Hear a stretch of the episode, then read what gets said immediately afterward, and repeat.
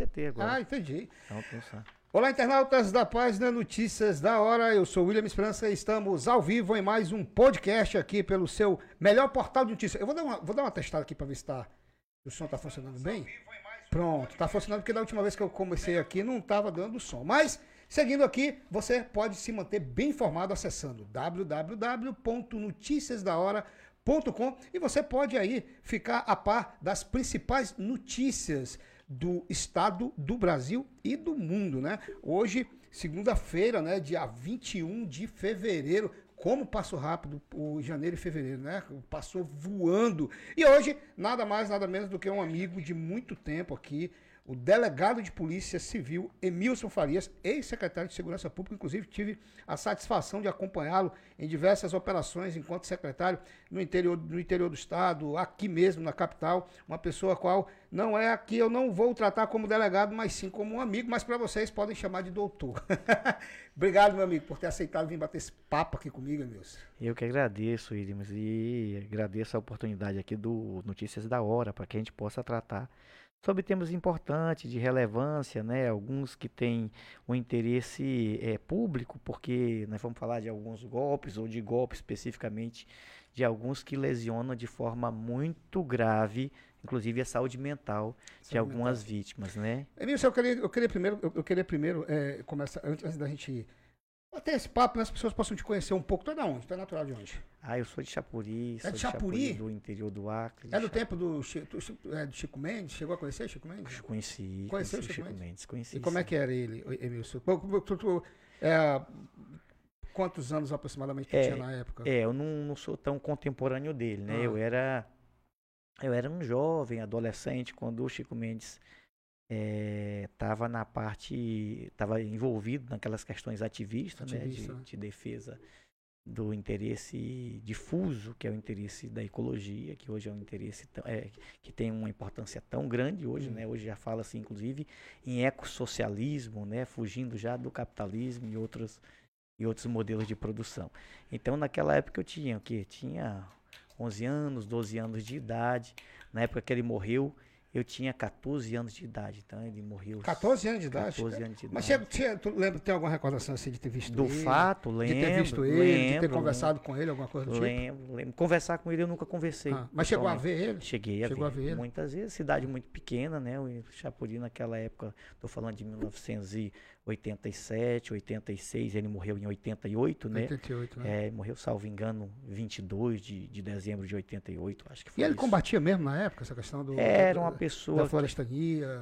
É, eu não, não, digo nem esse conceito de florestania, né? Porque esse conceito é um conceito diferente.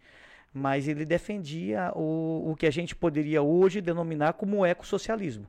Na verdade, uma economia voltada para a questão de inclusão social e que tem como pano de fundo a questão ambiental. Hoje a gente discute muito isso, principalmente nos tempos de Covid hoje, em que o mundo tem, tem se preocupado muito, se a gente observar, e alguns autores aí têm escrito muito sobre isso, se a gente pegar a geleira lá do Canadá até a Sibéria, tem se derretido e tem liberado, inclusive, micro-organismos, como vírus, como bactérias. Muitos autores da área da ciência hoje fazem esse questionamento e para onde que caminha o mundo. Né? É claro que eu não sou uma pessoa que sou de uma tecla só, mas esses temas a gente precisa discutir Inclusive, o velho Brizola já discutia tema como esse lá em 1979, na Carta de Lisboa, lá em Portugal.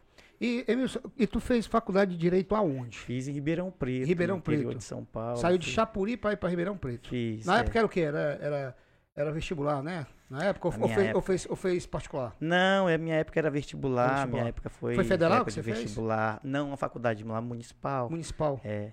Hum. Então, no estado de São Paulo tem muitas faculdades federais, estaduais, municipais, né? A Franca, inclusive, tem uma universidade muito boa de direito, que é bem pertinho de Ribeirão Preto, que, que é uma faculdade de direito muito boa. Então, é, eu saí para fazer vestibular. Eu saí com 14 anos de idade, na verdade, Chapuri. Né? E eu acabei estudando o colegial lá em, em Ribeirão Preto e fiz é, todo o meu colegial lá, toda a minha formação e depois fiz faculdade de Direito e depois voltei para o Acre. Aí tu, então, aí tu prestou concurso para delegado de Polícia Civil? É, quando eu cheguei no Acre eu prestei o concurso. Isso que ano? é, 2000 e acho que 2001, 2002, 2002. Por aí. É por aí, eu não ah, foi, aí, foi, pro, foi pro interior? não, não, não. Eu, eu, eu comecei a minha carreira de delegado na delegacia de combate. Comecei, na verdade, na delegacia de proteção à criança e adolescente, na DEPCA. Né? Trabalhei ali com, com a delegada Eliana, uma, uma delegada que me ensinou bastante no início da minha carreira.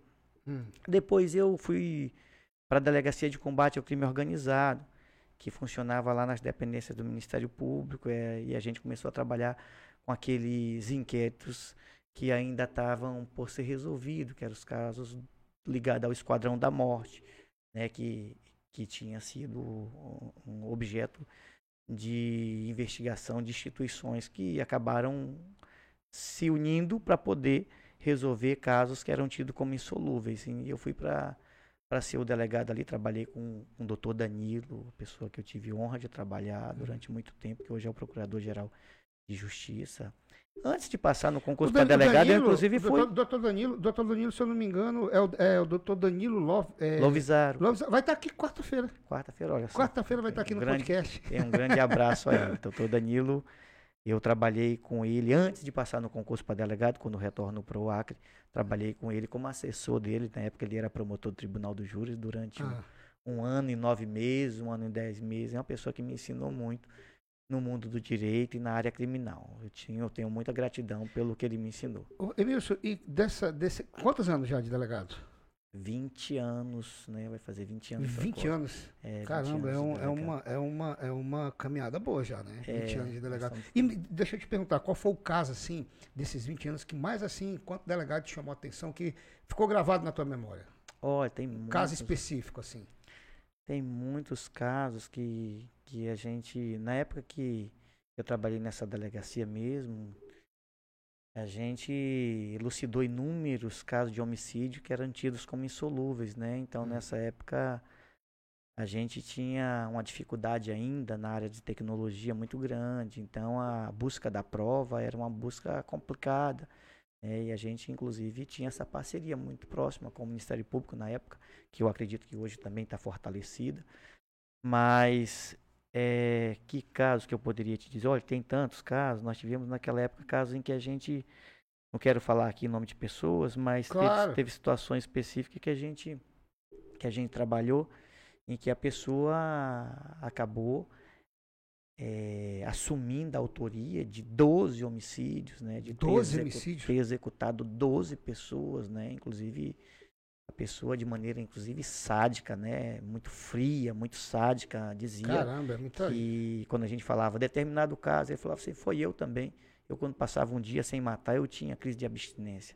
Isso aqui no Acre. Aqui no Acre, né? esses casos relacionados ao esquadrão. Mas olha, tem um caso peculiar bem no final ali da delegacia que me chamou bastante atenção e que me e que me tomou uma energia grande, e claro, não só minha, da equipe, e que a gente, a gente achou também é, muito complicado pela frieza, pela, pela crueldade da forma como a coisa foi praticada. Foi contra o, o salvo engano, o nome da vítima era Marcos Leitão. Marcos Leitão é o irmão, Marcos.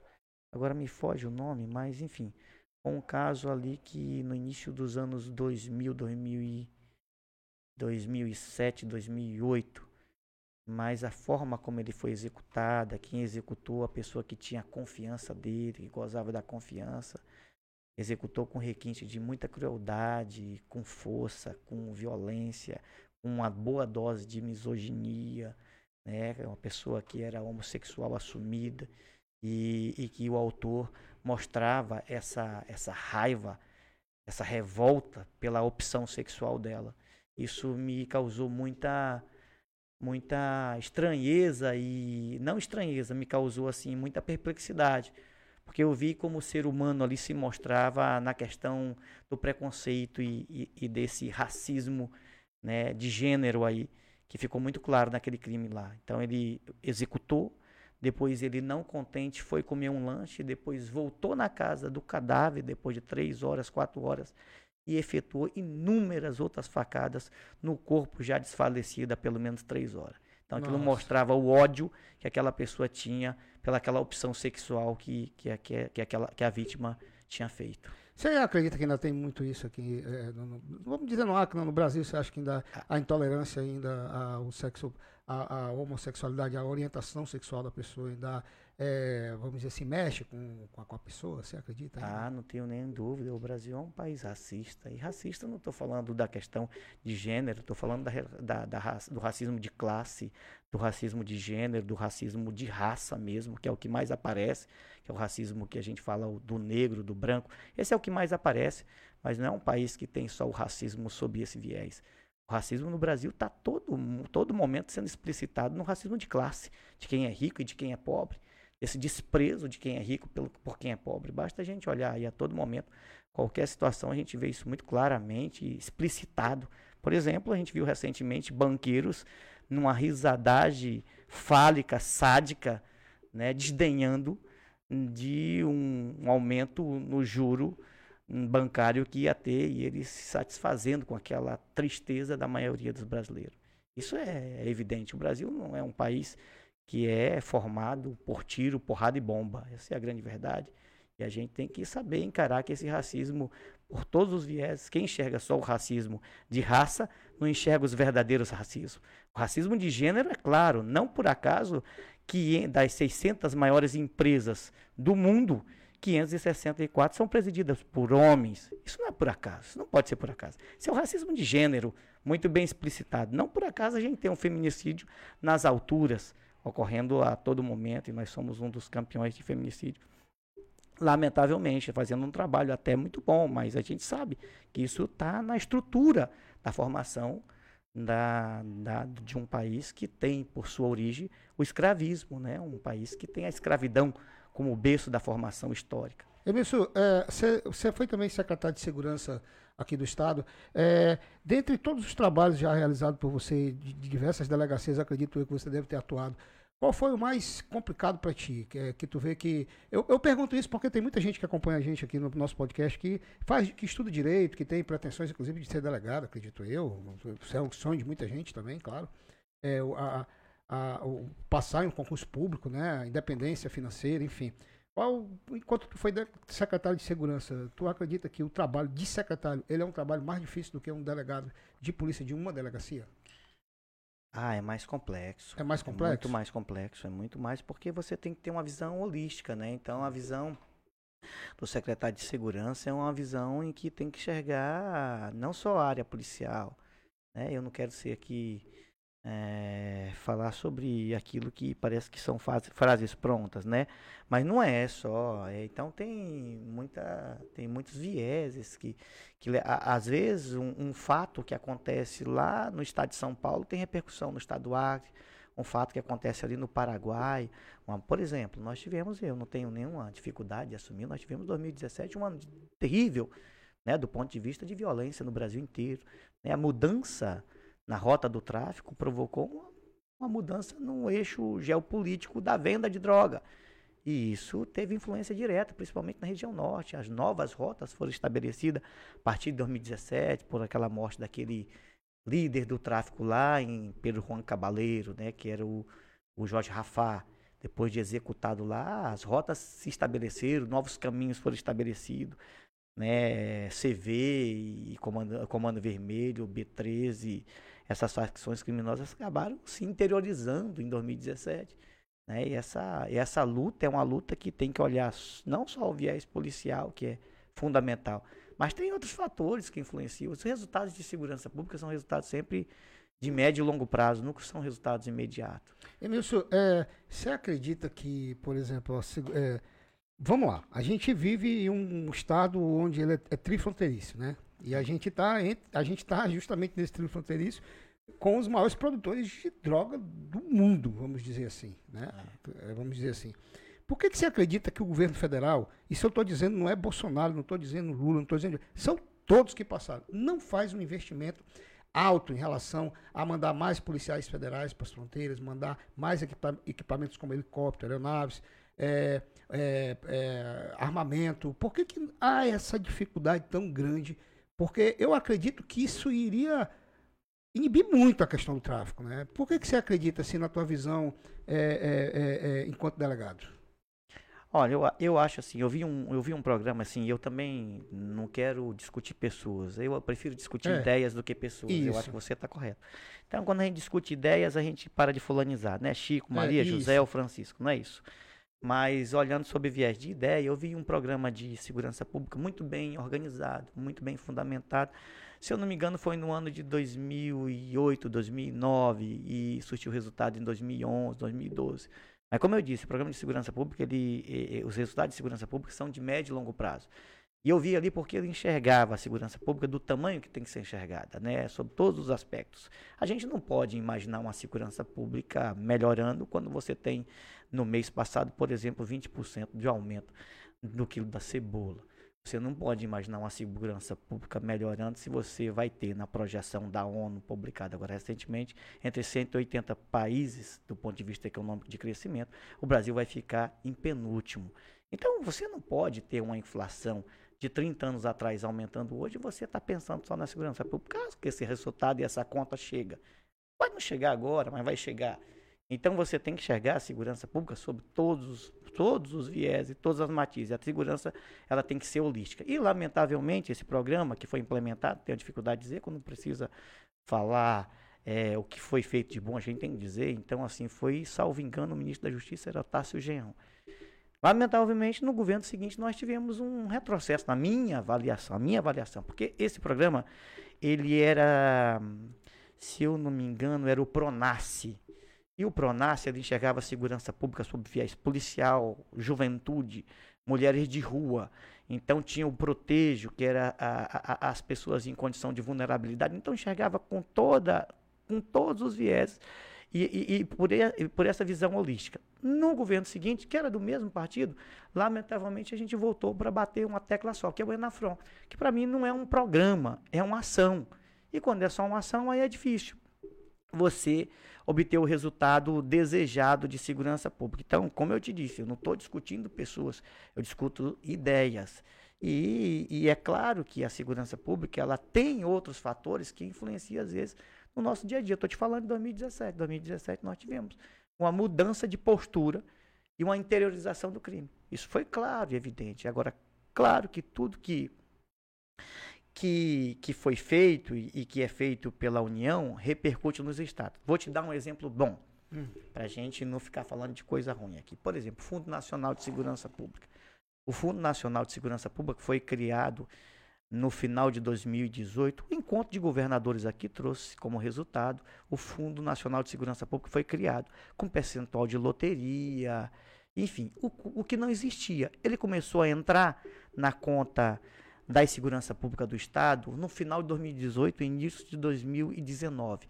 Isso faz com que a segurança pública hoje tenha uma situação financeira um pouco melhor do que teve no passado. E eu estou falando isso de todos os estados da federação. Todos os secretários de segurança pública se reuniu para discutir aquilo que tinha saúde e aquilo que tinha educação. Uma no Fundeb e a outra no, no, no fundo de, eh, no, no, no, recurso que vinha para o SUS. Estou né? falando de saúde e segurança. Então são os três porta-aviões de qualquer governo: é saúde, segurança e educação. Né? São lá no, no, em Pernambuco eles chamavam das joias da coroa. E como nós já tínhamos tanto educação e como saúde já sustentado por um recurso federal, o grande, a grande discussão em nível nacional, ela se dava em torno da segurança, que era necessário que a segurança tivesse um fundo.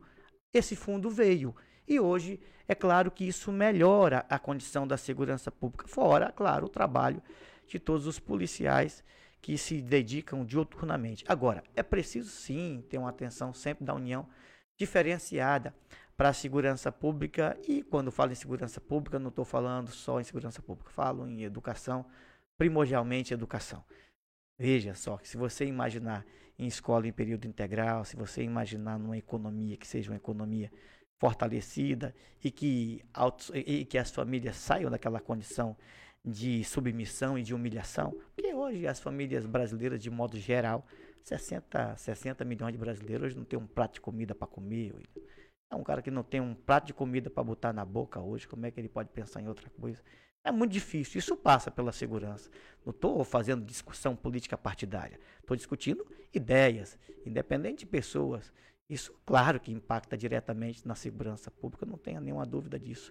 Só a repressão nunca foi resultado para a segurança pública em nenhum lugar do mundo. É, agora eu vou entrar, agora, eu, eu, sem querer é, é dar, dar, nomes também e partidarizar aqui nosso bate-papo, mas uma coisa interessante que eu acho, que eu acho não, que eu vejo, né, e se eu estiver errado você pode discordar de mim completamente, inclusive quem está me assistindo aqui, mas assim, a gente está com um governo é, federal onde é um militar, ex-militar, né? Inclusive, muito combate, é, é, combate, bastante a questão da criminalidade. É um cara que é, tem demonstrado aí que tem auxiliado na questão de armar o cidadão de bem, para que o cidadão de bem tenha o direito de defesa. Eu concordo plenamente com ele em relação a isso, entendeu? A dar oportunidade para o cidadão de bem se, se defender. Se ele está apto e tem todas as as normativas é, que possam lhe dar o direito ao uso de uma arma de fogo, eu não vejo problema nenhum. Porque, por exemplo, você hoje tá, tem uma casa onde você tem ali sua esposa, sua filha. Quando, se o bandido entrar na sua casa, a única coisa que você vai fazer é levantar a mão pro alto. Ele vai estar armado, vai poder fazer o que quiser. A gente sabe de histórias, o senhor, enquanto delegado, sabe de história de bandido que entra na casa da pessoa e é, até violenta a esposa, a filha, muito, tudo, muito, muito acontece, né?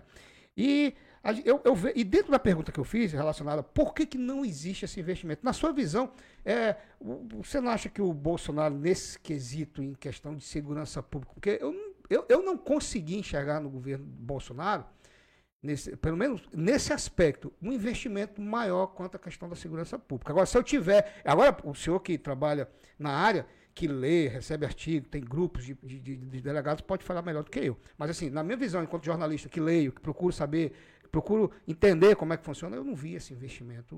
Eu, só, devido a que eu senhor vê isso? Ou, ou, ou eu estou equivocado na minha informação? Não, eu concordo. Eu, eu, eu, na verdade, eu não vejo um programa, sabe? Eu acho, assim, que um governo que não tem para onde ir é complicado. A gente precisa enxergar é, qual, que é, qual que é a linha mestra do governo? Qual que é? O governo vai trabalhar o quê? É economia?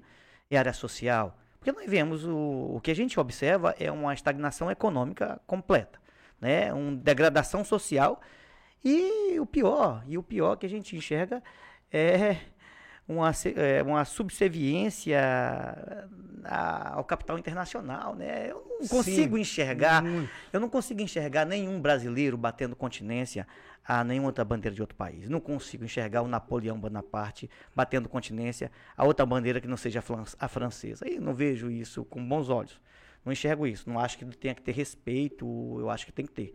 Mas eu acho que um país que procura libertar seu povo e procura a autodeterminação do seu povo não deve estar subserviente a alguns tipos de situações. Eu acho que o bom relacionamento, a busca da melhoria da população nesse trato diplomático é necessário. Agora tem algumas coisas que beira ao risível, né? Beira, beira o ridículo. Concordo contigo, porque na segurança nós não temos, mas nós não temos nenhum canto. Na segurança não temos, é verdade. O que que, o que que você. Eu acho até, às vezes, me perdoe aí a franqueza, mas, assim, eu não quero entrar nesse mérito da discussão do armar ou não armar, porque é uma discussão mais profunda e certamente nós íamos ter que fazer um parênteses aqui muito grande. Talvez a gente tomasse o programa inteirinho só para você discutir esse tema. esse tema. Acho que isso é alvo de um tema, de, de, de, um, de um, podcast específico, específico para discutir pra, esse assunto. só sobre esse assunto, que é um assunto polêmico. Mas eu vejo, às vezes, até assim. Olha, veja bem, na hora que eu digo para o cidadão de bem para ele se armar, eu estou dizendo bem assim: essa minha polícia é ineficaz. Essa minha polícia é ineficiente, portanto, cidadão, se arme, porque essa polícia não tem condição de lhe defender. Para mim, é a mensagem que me passa sempre, mas essa é uma discussão de mérito, é, é, é superficial, que eu não quero entrar no mérito. Mas isso não seria um auxílio, uma visão assim mais ampla, assim, claro. Uhum. Isso não seria um auxílio às polícias? Pode ser, mas eu, eu assim... Por exemplo, porque nós temos hoje uma polícia civil e eu sou suspeito para falar, é. super competente e eficaz aqui no estado do Acre. Assim ah, como é. também nós temos a melhor polícia militar do estado, né? do, do, do, Brasil, inclusive já foi considerado, né? Na verdade, assim, as polícias aqui do Acre, as polícias, tanto não a polícia civil como a polícia militar, não, não, deixa, não, deixa, deixa a desejar e, nada. E a, e a aplicação, a dedicação, o comprometimento das instituições policiais aqui Isso. é muito visível. Muito, ainda mais agora muito, essa integração muito. que está tendo de policiais civis, é, de, da Polícia Civil com outros estados para a elucidação de crimes, que inclusive tem dado vários resultados aqui para o nosso é. estado também. Não, isso é, isso é indiscutível. Mas é assim, é, é, esse ponto é um ponto polêmico, porque eu acho assim, que a pessoa que está habilitada, que tem condição, que tem preparo, É uma coisa, mas eu acho que não é de maneira discriminada. Veja bem, olha só. Nós temos inúmeros casos. Então, nós temos situações de homicídio em que a gente precisa buscar é, o armamento, da onde que saiu aquele armamento, se ele está catalogado pelo exército, se tem o um número daquela arma, o número da munição. Toda munição vai ter lá o lote dela, o número dela, da onde que ela saiu, como é que é. Hoje nós temos um isso meio solto, sabe? E isso prejudica, inclusive, o trabalho da polícia de elucidação. Entendeu? Se a gente pegar um caso específico, eu vou te, podia te dar um caso específico de repercussão é, lá do Rio de Janeiro. Por exemplo, não estou entrando na questão do mérito do caso, que eu sei que também é polêmico, mas vamos lá, o caso Marielle. Hum. O caso Marielle, a pessoa identificou o lote da munição, era uma munição que tinha sido subtraída da Polícia Federal e chegou lá e descobriu de onde que veio aquela arma. Porque a gente tinha esse controle do Exército é, de forma organizada e sistemática. Hoje nós temos um decreto que deixa isso muito solto. Então, esse, é, é para mim, ativos criminais como arma e munição não pode ser solto. Tem que ter um controle muito, muito, muito efetivo por parte do Exército, que é quem faz isso. Isso é uma defesa que eu faço enquanto profissional da área.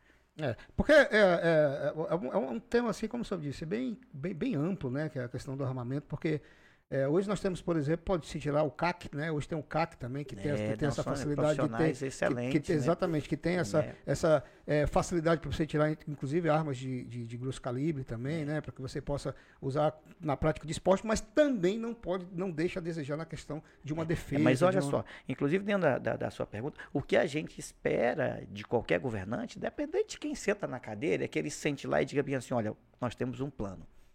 E o nosso plano é esse, olha Nós vamos implementar isso para a segurança, vai ter isso, isso, isso e isso. E o resultado esperado é esse, esse e esse. Uma coisa que eu achei interessante foi que, por exemplo, nos governos é, do. Eu não sei se foi, no, se foi no governo do Jorge ou se foi no governo do Tião que foi adquirido o helicóptero, o Estrelão na época. Foi em qual governo? Foi no governo do Binho. Foi no governo do, do Binho, Binho, né? Não foi, foi, nem de um nem do outro, é, foi do Binho. Foi pois do é. Binho. é. Esse helicóptero, inclusive, ele trouxe assim um, vamos dizer assim, um diferencial na questão do atendimento e o acolhimento a vítimas de trânsito, a vítimas é. em, em, estado de isolamento, né? A, é, o governo tinha, manteve esse programa do helicóptero, né, do Estrelão, né, e é, facilitou também as polícias a questão do monitoramento, de operações é. da Polícia Militar, da Polícia Civil, é. É, teve todo esse combate da criminalidade. Governo Gladson veio também. Aí a gente vê assim uma ação dos governos aqui passados, é, né? De governo. de governo. De Estado, né? De, de, de, estado. de Estado. De Estado na, na, na implementação de, no, de, novos, no, de novas formas e é. recursos para combater a criminalidade. E a gente não vê isso é, União. da União. Não, não vê. Né?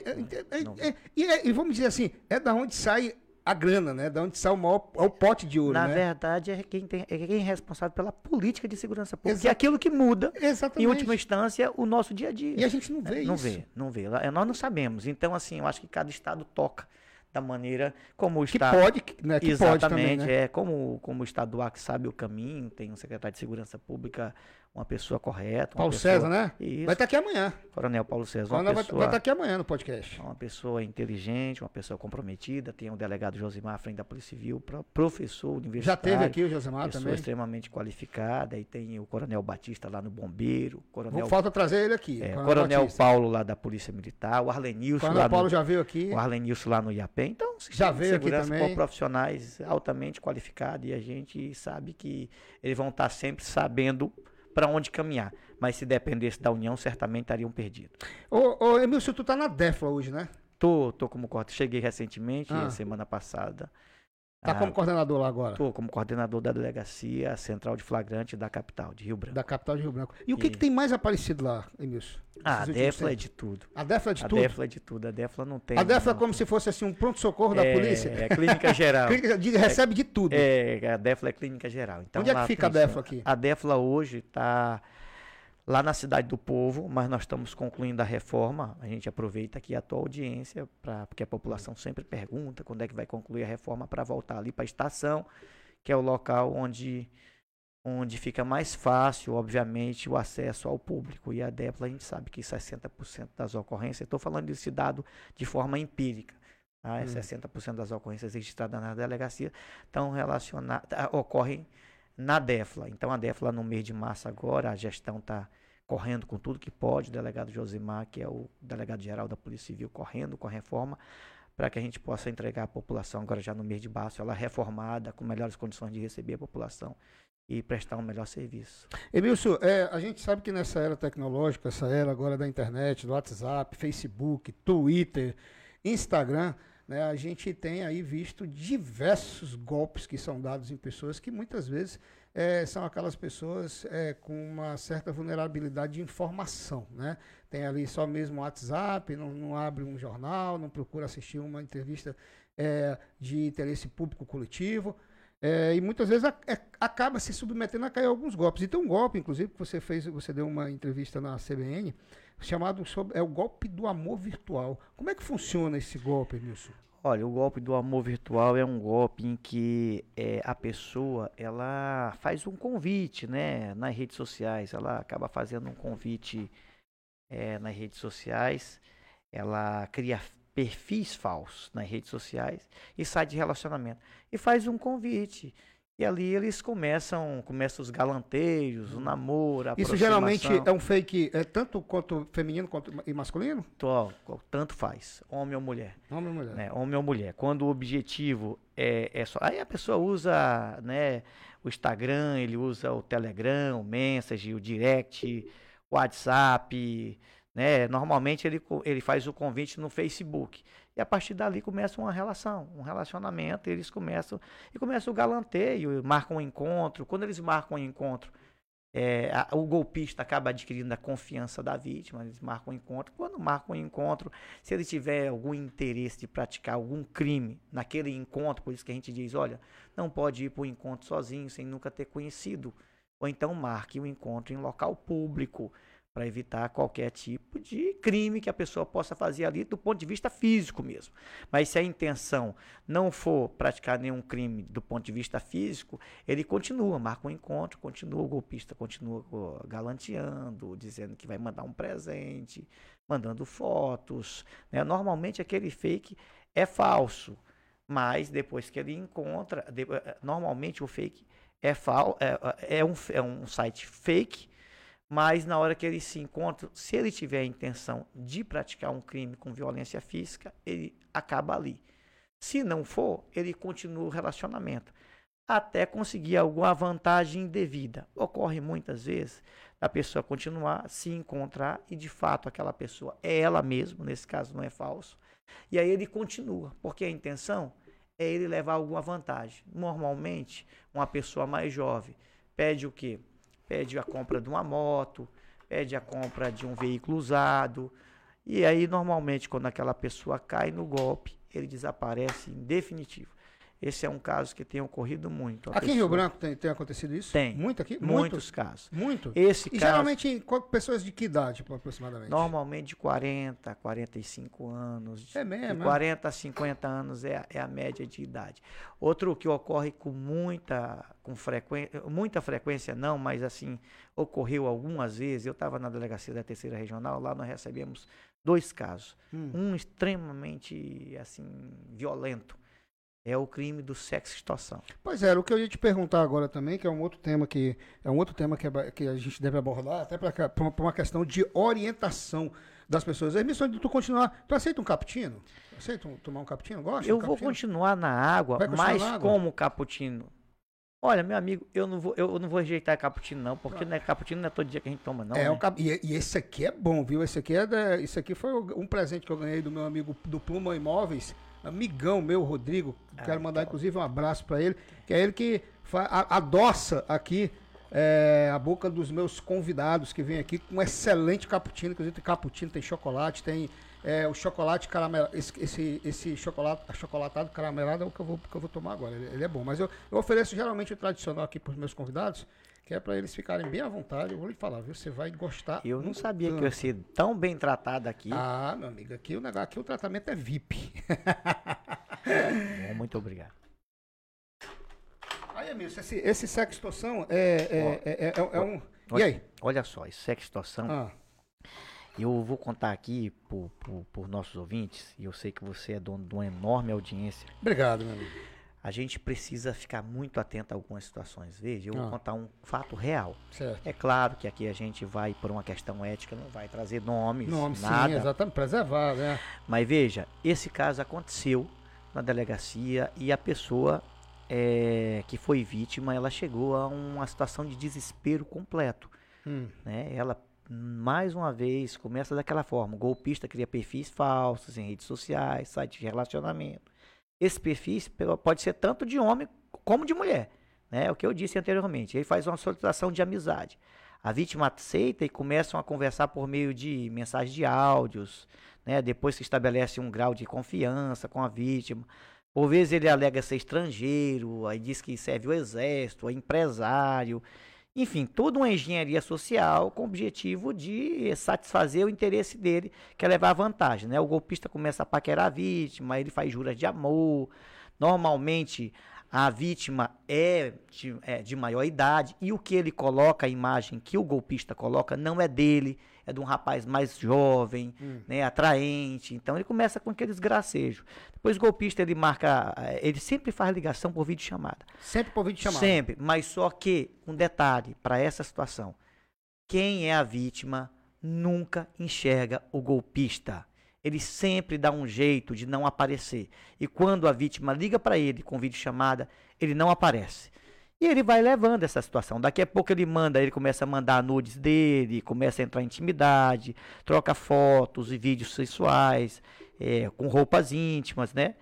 Enfim, aí depois é, essas imagens de fotos e vídeos normalmente são de outra pessoa, como eu disse, né? Aí o golpista ele começa a enviar também fotos e vídeos para a vítima, fazendo entender que é dele. Então, se masturbando.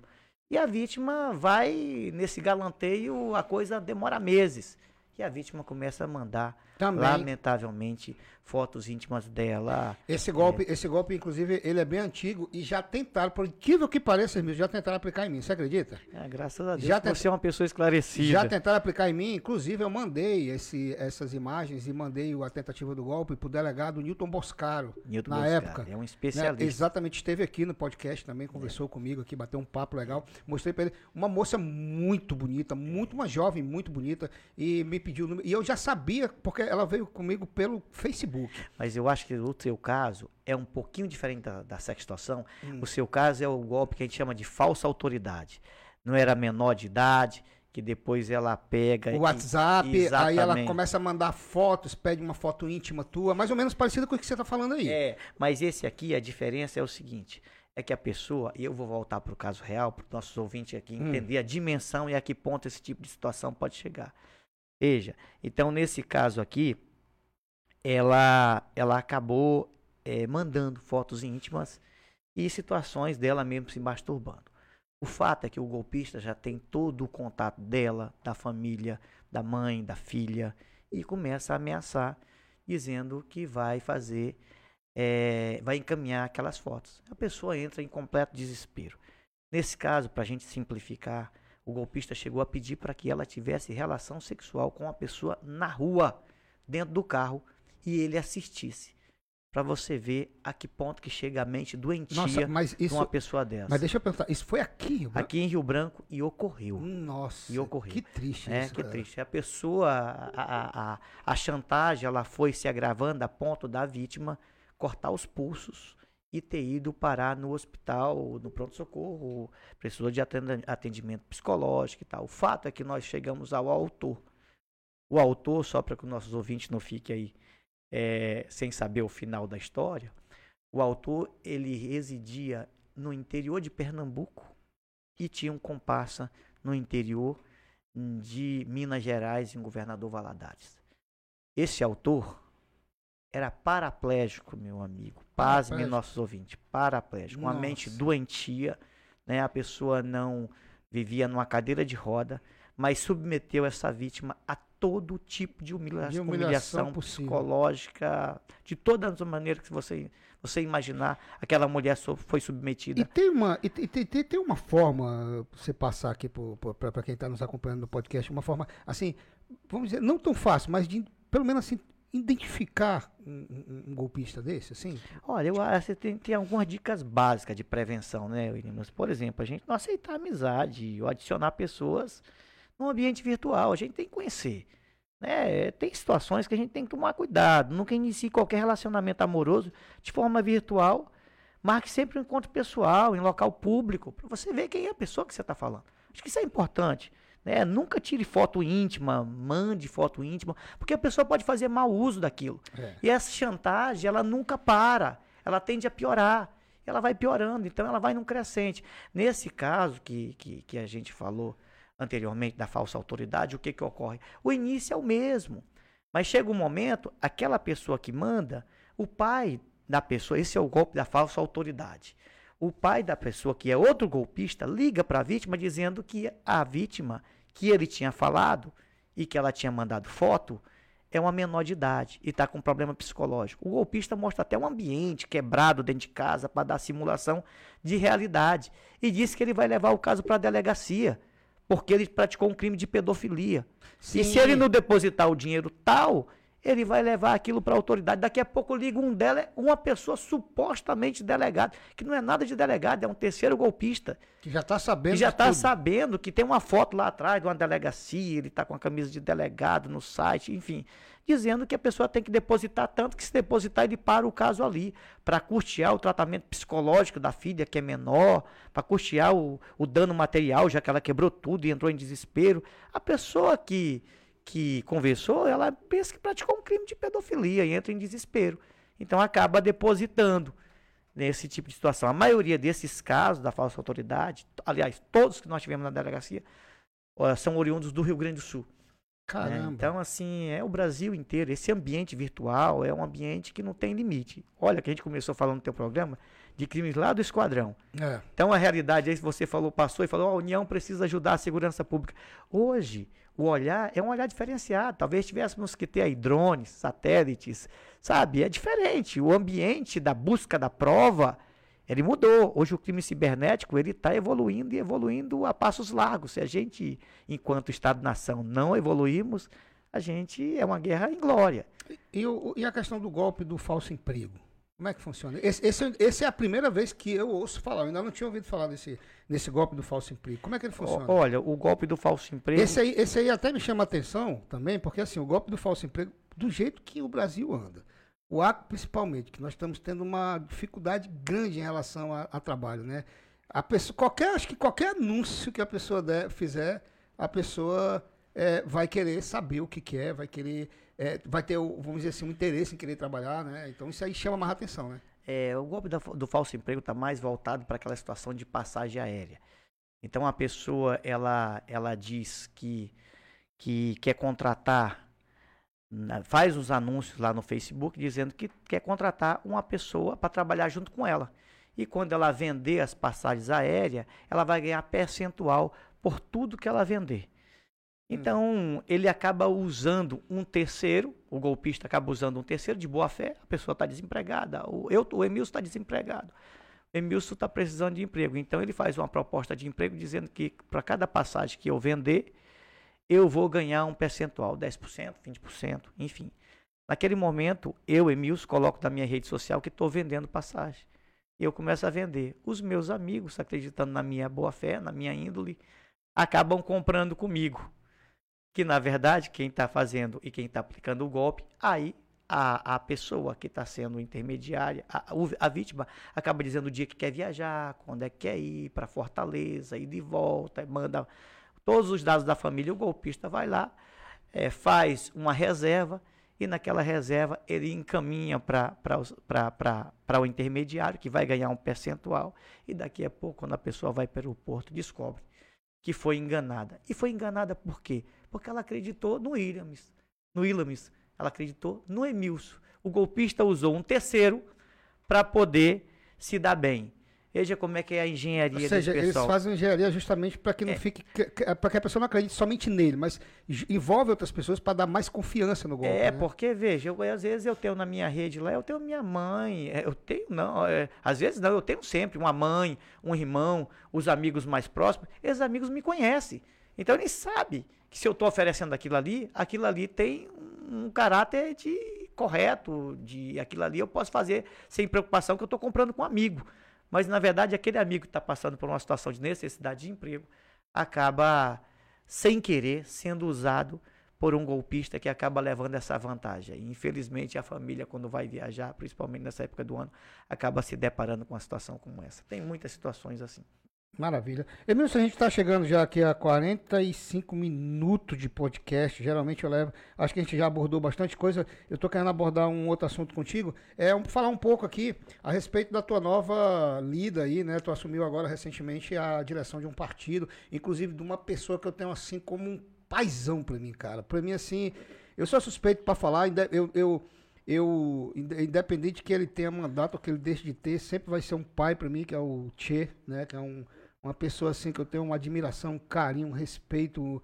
É uma pessoa assim que eu, eu já até falei, eu já falei isso e vou falar de novo. Eu não tenho, nem passa na minha cabeça a intenção de um dia ser candidato a alguma coisa. Eu não tenho. É uma coisa assim que não me chama atenção, não tenho vontade, gosto, não tenho, mas não tenho vontade de ser político. Uhum. Mas se um dia, um dia eu tivesse essa vontade, seria pelo PDT. Pelo esse, por esse partido, pelo é. PDT, por conta do acolhimento que eu tive e que eu é. tenho nesse partido. Aí você hoje é, assumiu a presidência, né? É, eu tô com essa missão aí, né? Ah. Eu, eu, eu, não, eu sou daquelas pessoas que não acreditam que tem salvação fora da política. Então, eu sou daquelas pessoas que, ao contrário de criminalizar a política, eu acho que não. a gente tem que, eu acho que a gente tem que tirar e separar o joio do trigo. Não, mas o processo de criminalização da política é muito ruim. A é. negação da política nos coloca em ambientes às vezes terríveis. Olha o que, é que nós estamos passando hoje. Olha é o preço da gasolina. É verdade. Isso é a negação da política, né? Quem é errado, a gente separa o joio do trigo, mas não tem salvação fora da política. Não, não acredito tem. que uma pessoa que é lá do interior de Chapuri. Eu não sei de onde que você é. Eu sou daqui de Rio Branco, você da é capital. Branco. É. Você é da capital. Mas uma pessoa do interior, uma pessoa que está numa situação mais precarizada também na capital, ela não tem saída fora da política. É verdade. Então, quem pode melhorar a vida dela é a política. Quem pode melhorar o nosso preço do combustível é a política. Quem melhora o preço do arroz é, é a política. Oh, só para a gente dar um exemplo prático disso. Como é que o Brasil não tem controle de estoque, né? Por que, que a gente fica com os preços tão altos da alimentação? Pois é. Por que, que subiu 20% a cebola mês passado? Por que, que subiu 50% o açúcar semana? É porque a gente não tem um plano porque a gente não tem alguém que pense nisso. Veja bem, mas eu vou colocar aqui de maneira muito simples e didática para o nosso ouvinte compreender. Na hora que a gente tem um controle de estoque, a gente baixa o preço, olha só. E não é comprar e deixar estocado, não. Hoje tem como comprar no mercado futuro. Aí você chega lá com alguns milhões de dólares, ou da China, ou dos Estados Unidos, onde, onde quer que chega. O quem que é o dono do agronegócio vai vender para quem? Para onde chegar o dinheiro? E aí nós vamos chegar um e chegar a nossa população aqui 60 milhões sem ter um prato de comida para comer. Aí não é razoável. Aí o preço subindo, como é que baixa o preço? É a lógica simples da economia, lei da oferta e procura. Quem que regula isso é o Estado com estoque regulador. Quando o Estado esquece de comprar e nosso estoque hoje é zero, não tem como. O preço vai só aumentar. Agora, se o preço do arroz está lá em cima e a gente tem um estoque aqui por parte do governo federal e lança isso na economia, é claro que o preço cai. Você sabe que cai. cai. E nós temos lei desde 1993. E eu não estou falando, repito mais uma vez, não falo de pessoas, discuto ideias. Desde 93, o Brasil tinha um estoque regulator que quando o preço subia, o Estado intervia na economia e a gente baixava o preço. Agora, hoje nós estamos comendo aí com a cesta básica, lamentavelmente, lá no, no absurdo do absurdo. Enquanto isso, tem um paradoxo na cesta básica. Nós temos aí salmão na cesta básica para não pagar com PIS, FIS. Isso é a política que faz. Então, é claro que o salmão não chega na casa do cidadão como cesta básica, mas está incluído como item da cesta básica do brasileiro. Para quê? Porque numa negociata com alguém aí, alguém não está pagando esse imposto federal e aí acaba alguém levando algum dinheiro aí. Eu só estou dizendo isso para que a gente compreenda que fora da política não tem salvação. Não estou nem discutindo aqui esse ou aquele, Chico Maria, ou quem quer que seja. Estou dizendo que a gente tem que estar tá atento sim à política, porque é ela que melhora a nossa vida ou piora.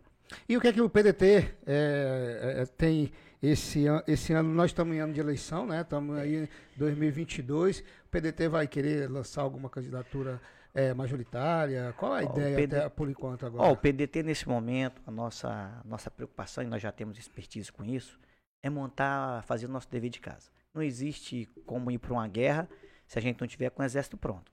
É, nós vamos ter eleição majoritária daqui a pouco. Então essa discussão, ela agora, ela é precária.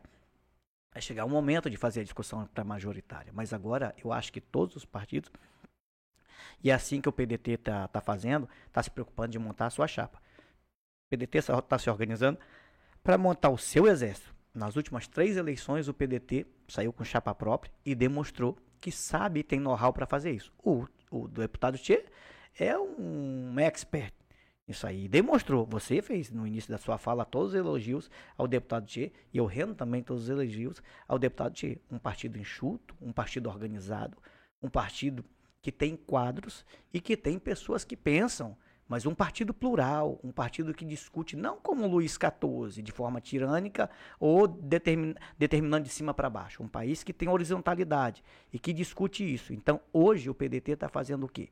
Hoje o PDT está montando a sua chapa de estadual e de federal. Vamos ter duas chapas, chapas muito bem competitivas para que a gente monte o nosso exército. Como é que a gente vai discutir? E vai estar tá discutindo a questão do general agora se a gente não tem um exército pronto. Tem, exatamente. O exército tem que estar tá pronto para depois sair em defesa do, do, general. O PDT tem quadro que colocou o nome à disposição, vai discutir. É legítimo, claro que é legítimo. A vereadora Michele, que é, que é uma joia do partido, colocou o, nome, o nome dela à disposição. Isso é discutido dentro do partido. Hoje o PDT é da base do governo. Essas discussões são sempre discussões, como eu disse, repito, de forma horizontalizada. O PDT é um partido que tem valores e uma linha principiológica que não vai se perder em nenhum momento, não. Por isso que a gente está colocando aqui algumas coisas que seguem essa linha principiológica. A gente não pode achar que é normal 60 milhões de pessoas passando fome. Não pode ser normal isso. Isso não é por acaso. Nada é por acaso. Tudo tem um efeito da política. E é por isso que a gente está aí para contribuir. Eu podia estar, tá, assim, muito bem, tranquilo lá, na minha condição de delegado. Estou vindo para poder ajudar na formação dessa chapa. Quero ajudar da melhor maneira possível.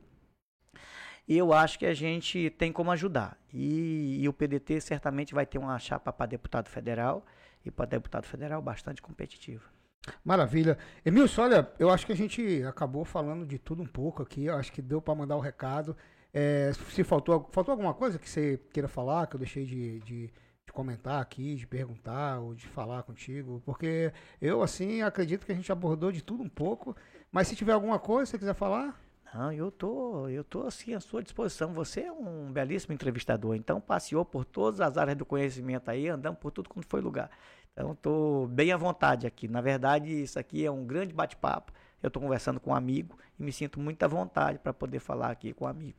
Maravilha, obrigado por tua companhia aqui, obrigado por ter aceitado esse convite. Quero dizer que o podcast da do Conversa Franca aqui do Notícias da Hora tá aberto aqui para quando você quiser voltar, quiser bater um papo. Vamos marcar para a gente bater um papo aí no olho do furacão da política, quando a coisa estiver acontecendo aí, para você vir aqui trazer um trazer a sua opinião relacionada como é que tá o quadro, como é que tá a situação política atual, né? Falar um pouco aí de como é que foi o governo Gladys Cameli, falar um pouco do, do que pode vir aí a concorrer com o governador, atual governador do estado. Eu, aqui no meu podcast, o Emilson, eu não trato de política, né? Eu, uhum. eu, eu, eu fiz uma isenção disso. Justamente porque nós já temos um podcast que é o Papo Informal do meu amigo Luciano Tavares, que inclusive ele está de férias, mas ele volta agora em março.